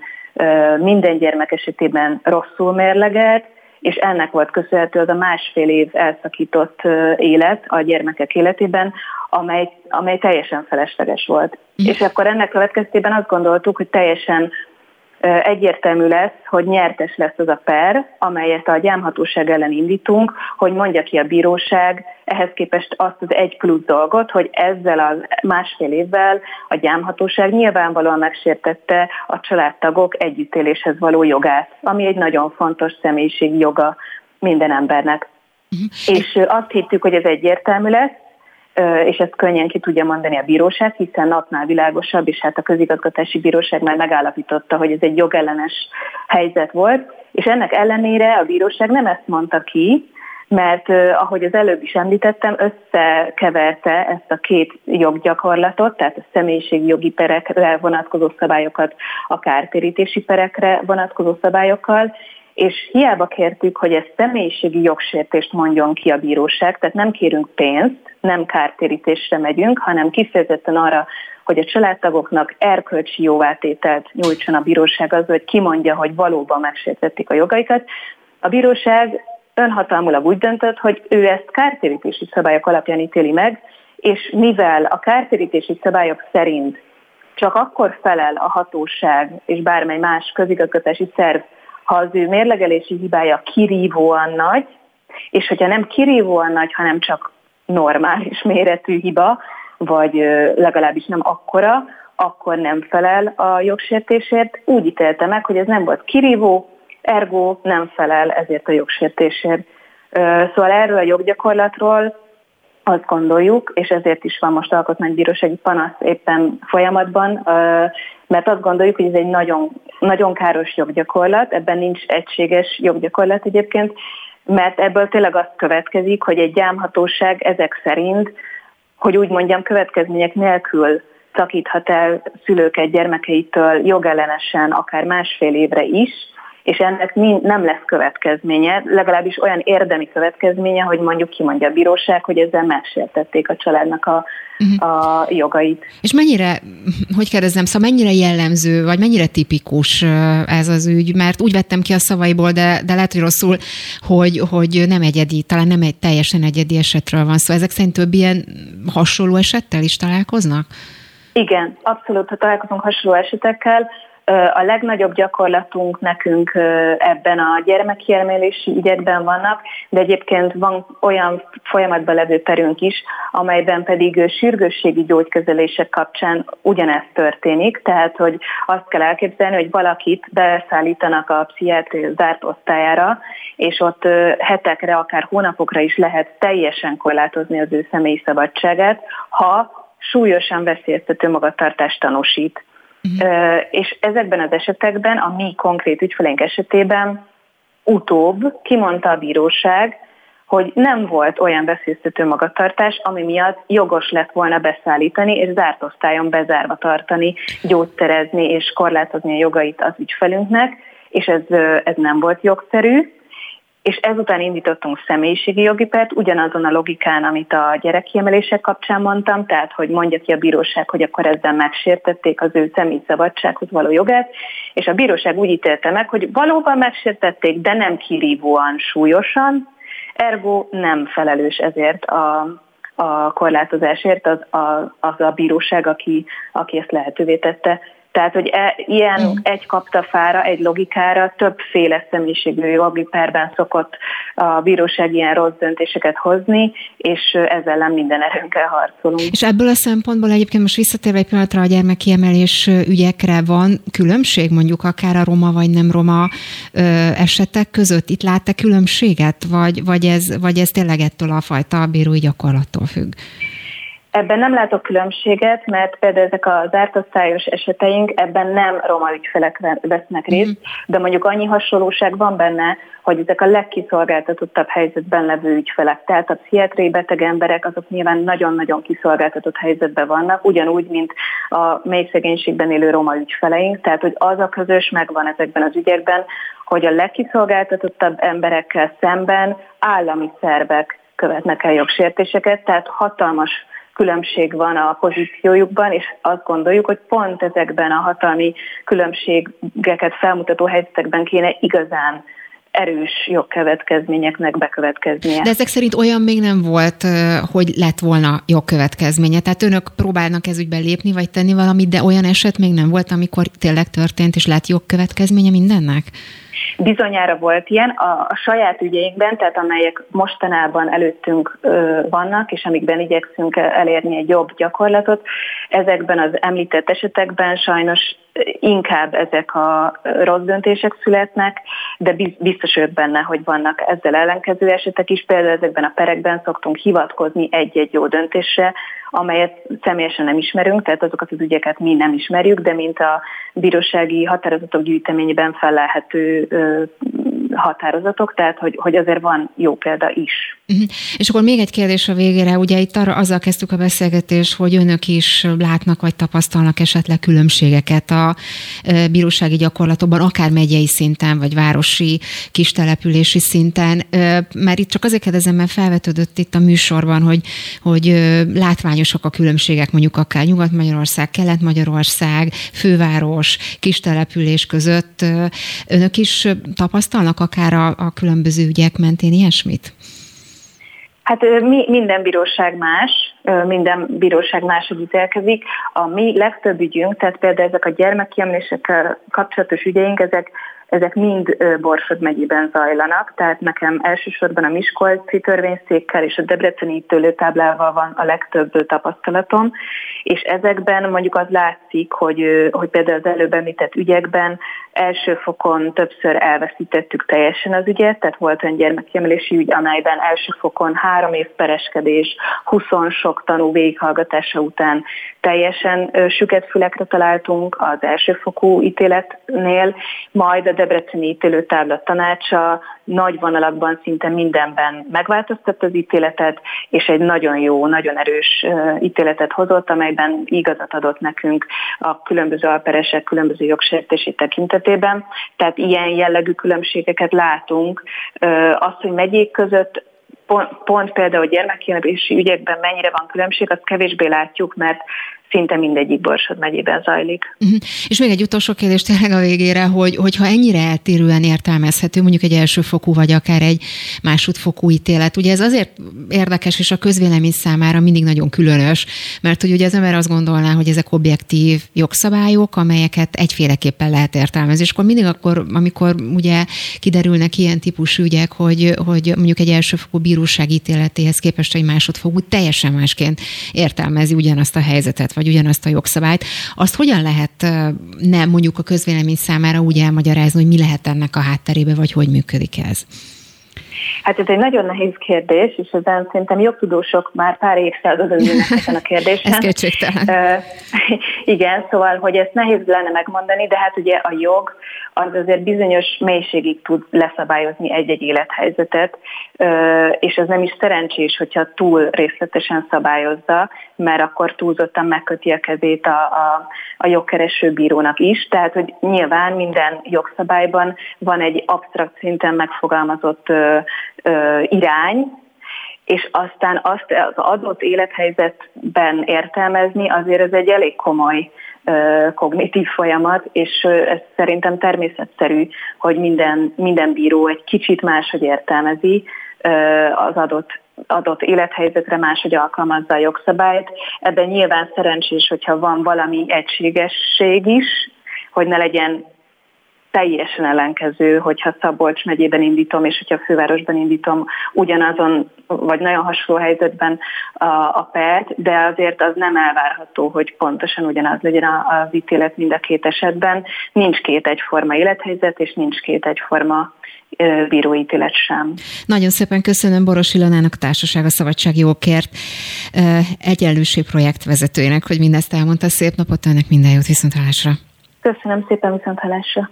Mi pedig már is folytatjuk méghozzá Asbút Mártonnal, aki a TASZ magánszféra projekt vezetője. Itt van velünk a telefonban. Jó napot kívánok! Jó napot kívánok! És talán hallotta a beszélgetésünknek a, a végét. Boros Ilonával ugye arról beszélgetünk, hogy mennyire eltérőek lehetnek, a, vagy mennyire eltérő lehet a bírói gyakorlat különböző ügyek esetében, akár Budapesten, vagy nagyvárosban, vagy mondjuk egy kis településen. Itt a egészségügyi témában, a betegjog esetében mennyire jellemző ez a helyzet? Hát az az eltérő helyzet ahhoz képest, mint amit Borosolna kollégám ismertetett, hogy a betegjogi, tisztán betegjogi ügyek, azok a mi tudomásunk és ismereteink szerint nagyon kevesen vannak. Tehát nagyon kevés olyan ügy indul, ami kizárólag betegjogsértésekre fókuszál. Lehetnek olyan ügyek, amik mondjuk műhiba alapúak, amikben mellékszálként jelen van az, hogy valamilyen betegjogsértés történik, de az, hogy egy-egy ügy kizárólag betegjogsértésre fókuszáljon, ez, ez rendkívül ritka. Emiatt aztán kimondottan a gyakorlat, gyakorlat sem tanulmányozható, mert nagyon kevesen vannak olyanok, akik olyan elszántsággal rendelkeznének, hogy megindítanak ilyen ügyeket.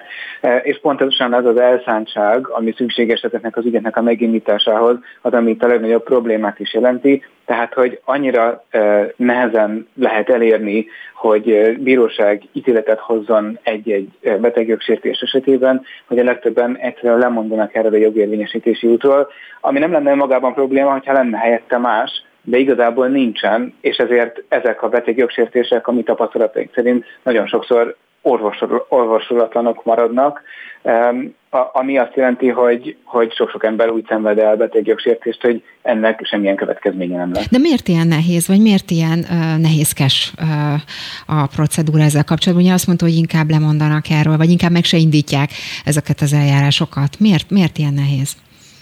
Igen, hát ennek mind elméleti, mind gyakorlati akadályai vannak. Az elméleti, azt nem fogom hosszasan fejtegetni, ne untassam nagyon hallgatókat, de alapvetően arról van szó, hogy sokszor el szokták mondani, hogy az egészségügyi törvény az bár egy 97-ben született jogszabály, most olyan réginek számít, de ezzel együtt, amikor meghozták, akkor is nagyon progresszívnek számított, és egyébként a mai napig is az, mert egy betegjogi katalógussal kezdődik, magyarul nagyon részletesen kitér arra, hogy a betegeknek milyen jogaik vannak, és ez azért jelent progresszivitást, mert azt a nézőpontot, azt a megközelítés módot hangsúlyozza, hogy a betegek alanyai, nem pedig tárgyai az egészségügyi ellátásnak. Tehát azt a szemléletet közvetíti, hogy a beteg maga határozhassa meg, hogy milyen egészségügyi ellátásban részesülhessen. De egy dolgot nem szabályozott le megfelelően a jogalkotó, és ez jelent a mai napi problémát, hogy milyen következményei vannak ezeknek a betegjogsértéseknek.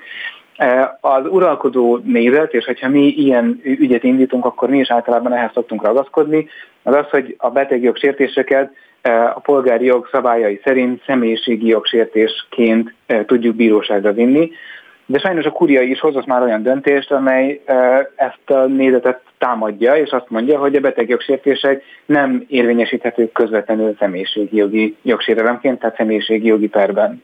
E, ez tehát az elméleti akadály, nagyon nehéz ezeket az ügyeket emiatt elvinni, hiszen lehet, hogy már rögtön a bírósági eljárás megindításakor megbukna. A gyakorlati akadály az pedig az, hogy egy ilyen polgári perben, mint minden más polgári perben is, annak kell bizonyítania az állításait, aki ezeket megteszi, tehát a felpereseknek, és egy-egy betegjogsértést, mondjuk azt, hogy nem tájékoztattak megfelelően, mondjuk azt, hogy nem engedték be a hozzátartozómat, vagy nem adták ki megfelelően a dokumentációt, borzasztóan nehéz utólag a bíróságon bizonyítani, ráadásul, hogyha egészségügyi kérdésekről kerül szó, akkor szakértői bizonyítást kell igénybe venni, ami olyan drága. Tehát annyira magas küszöbű összességében egy ilyen, egy-egy ilyen eljárásnak a megindítása, és sokan azt mondják, hogy hát történt, ami történt, sérelmes volt, amennyire sérelmes volt, de nem fogok egy ilyen perbe belevágni. Tehát inkább elengedik ezt a történetet. Esetleg nem tudom, hogy lehet de mondjuk konkrét példát, vagy esetet tudna mesélni, nyilván itt most nevek nélkül esetleg, de talán egy-egy ilyen történet érdekes lehetne, hogyha ha erre van mód is lehetőség. Mi a TAC-ban az utóbbi jó pár évben kiemelten foglalkozunk a kórházi fertőzéseknek az mhm. ügyeivel. Ennek része az, amiről sokszor beszéltünk talán már ezen a hullámhosszon is, arról, hogy próbáljuk megszerezni az adatokat és megtudni, hogy egyáltalán hány ilyen eset történik, de kifejezetten próbálunk és próbáltunk arra koncentrálni, hogy egyedi ügyeket is el tudjunk vinni a bíróságra. Azért emelem ki ezt, mert itt nagyon jól átélhető, hogy itt azt kellene bizonyítania egy betegnek, rosszabb esetben, hogyha elhunyt a beteg, akkor a hozzátartozóknak, a túlélő hozzátartozóknak, hogy a betegjog sérelem azért következett be, mert az, el, eljárás, az ellátás az nem volt kellően megfelelő egészségügyi szempontból hibákat vétettek, és ezért következett be az a fertőzés, ami aztán súlyos problémákat, vagy a betegnek adott esetben a halálát okozta. Ez egy annyira bonyolult és összetett bizonyítási folyamat, hogy nagyon sokan megrettennek tőle. A szakértőt kellene hozzá biztosítani, aminek adott esetben több százetes költsége lehet, évekig húzódik a per, és hát nagyon kétséges a kimenetele. Mi kellően fel vagyunk vértezve a jogi tudással ehhez, ezt merem állítani, de még így is nagyon nehezen tudunk olyan ügyfelet találni, aki vállalná egy-egy ilyen hosszasan elhúzódó pereskedésnek a az ódiumát, még hogyha ez nem is feltétlenül pénzben kifejezendő költség lenne a számára. És hát hasonlóan vagyunk, csak hogy még egy aktuálisabb példát Igen. mondjak, a covidos esetekkel is, tehát az például, hogy valaki azért nem kapott megfelelő ellátást, mert az egészségügy a veszélyhelyzetben korlátozott kapacitásokkal működött, és ebből fakadt valamilyen jogsérelme. Ezt bíróság előtt jogi eljárásban bizonyítani elképesztően nehéz, és nem biztos, hogy van olyan, aki, aki vállal egy több bírósági fokon keresztül végigmenő, hosszú éveken áthúzódó pereskedést, aminek a során adott esetben többször meg kell jelenni a bíróság előtt, feleleveníteni a történeteket, vagy a történteket csak azért, hogy aztán sok év múlva adott esetben ne járjon sikerrel. De mégis azért volt erre példa? Tehát, mert ahogy így elmondja, úgy tűnik, mintha tényleg szinte senki bele nem vágna egy ilyen történetbe, vagy azt tényleg inkább elengedi, mert azt mondja, hogy nagyon hosszú, nagyon, nagyon macerás, nagyon hosszú, és inkább elengedi. Volt azért találkoztak olyannal, aki ebbe belevágott, és mi lett az eredménye? Igen, most a műsor jellegéből adódóan a, a problémákra fókuszáltunk eddig, és talán egy kicsit emiatt negatív is volt a beszélgetésnek a, a hangvétele, de ez, ezek mellett a problémák mellett is szerencsére abszolút mondhatom, hogy vannak olyanok, akik, akik belevágnak ebbe, és nagyon kép vagyunk a, a TASZ-nak azokra az ügyfeleire, akik sokszor maguktól jelentkeznek, és amikor csak róljuk a számukra ezeket a nehézségeket, akkor, akkor azt mondják, hogy nem baj, ők szeretnének, eh, szeretnék kiharcolni az igazságot, eh, és vállalják ezeket a, a nehézségeket. Ők a legjobb ügyfeleink, mhm. akikkel, eh, akikkel hosszasan egy tudunk működni. És itt me- mennyi időről COVID-os... beszélünk egyébként? Tehát hány, hány év egy ilyen történet? Mondjuk nagyjából, vagy akár egy covidos eset, a, amit esetleg akart említeni?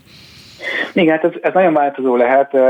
A, talán magáért beszél, hogy azok a, az ügyek, amiket például a covidos kórház kiürítések miatt indítottunk, amikre biztos a hallgatók is emlékeznek, amikor gyakorlatilag egyik napról a másikra kellett a kórházakban óriási ágyakat, ágykapacitást felszabadítani.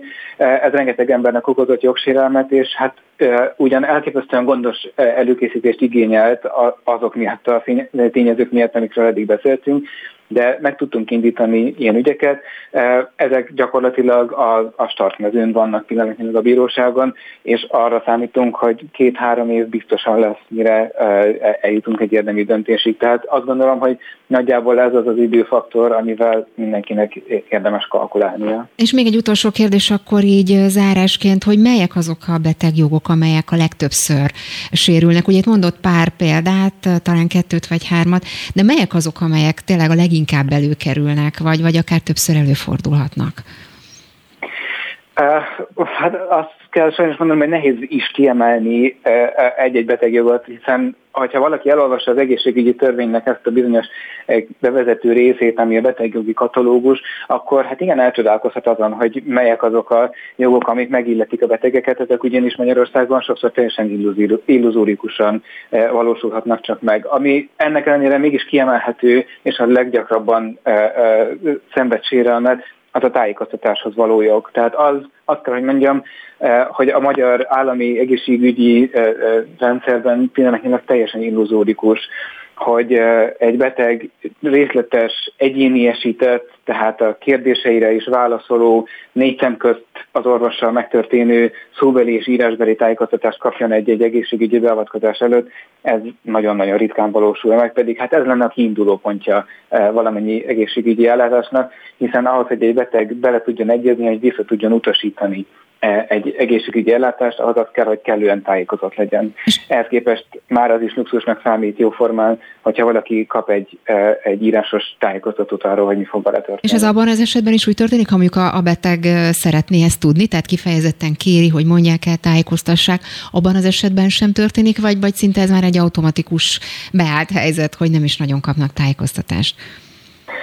Hát a mi tapasztalataink szerint persze még kicsit olyanak vagyunk, mint az autószerelő, aki mindig csak a rossz, elromlott autókkal találkozik, tehát persze biztos vannak ennél jobb gyakorlatok is, de mi tapasztalataink szerint ez azért rendszer szintű megtekinthető, és félreértés ne esik, nem szeretném azt sugalmazni, hogy ez a, az orvosok rossz indulata miatt lenne így. Egész egyszerűen annyira kevés az orvos, hogy nem tudnak az idejükből annyit áldozni erre, mint amennyire szükség lenne. Tehát az, hogy az orvosoknak idejük legyen türelmesen, hosszú időn keresztül, akár egy fél órát, órát is rászámva betegenként arra, hogy elmagyarázzák, hogy milyen egészségügyi beavatkozásra számíthatnak, vagy akár folyamatában, hogyha ez egy hosszabb egészségügyi ellátás, akkor újra és újra ez tudjanak ülni négy szem közt, és ezeket a kérdéseket végigbeszélni, az egyszerűen az orvoshiány miatt E, nem egy reális elvárás van Magyarországon, és innentől kezdve tulajdonképpen minden olyan egészségügyi ellátás, ahol ez nem történt meg, súlyosan jogsértőnek minősíthető. Fú, hát nagyon-nagyon tanulságos volt, nagyon szépen köszönöm Asbót Mártonnak, a TASZ magánszféra projektvezetőjének, hogy mindezt elmondta. Köszönöm szépen, szép napot kívánok önnek, viszont hallásra minden jót. Viszont hallásra. És ennyi fért a mai beszólóba, szerintem nagyon tanulságos és érdekes volt. Köszönöm szépen a figyelmüket. Természetesen hétfőn lesz a következő beszóló a szokásos időben, három órától, akkor majd Hont András várja önöket. Tóró Nikolett szerkesztő nevében is köszönöm szépen a figyelmüket, Lampi Ágnest hallották.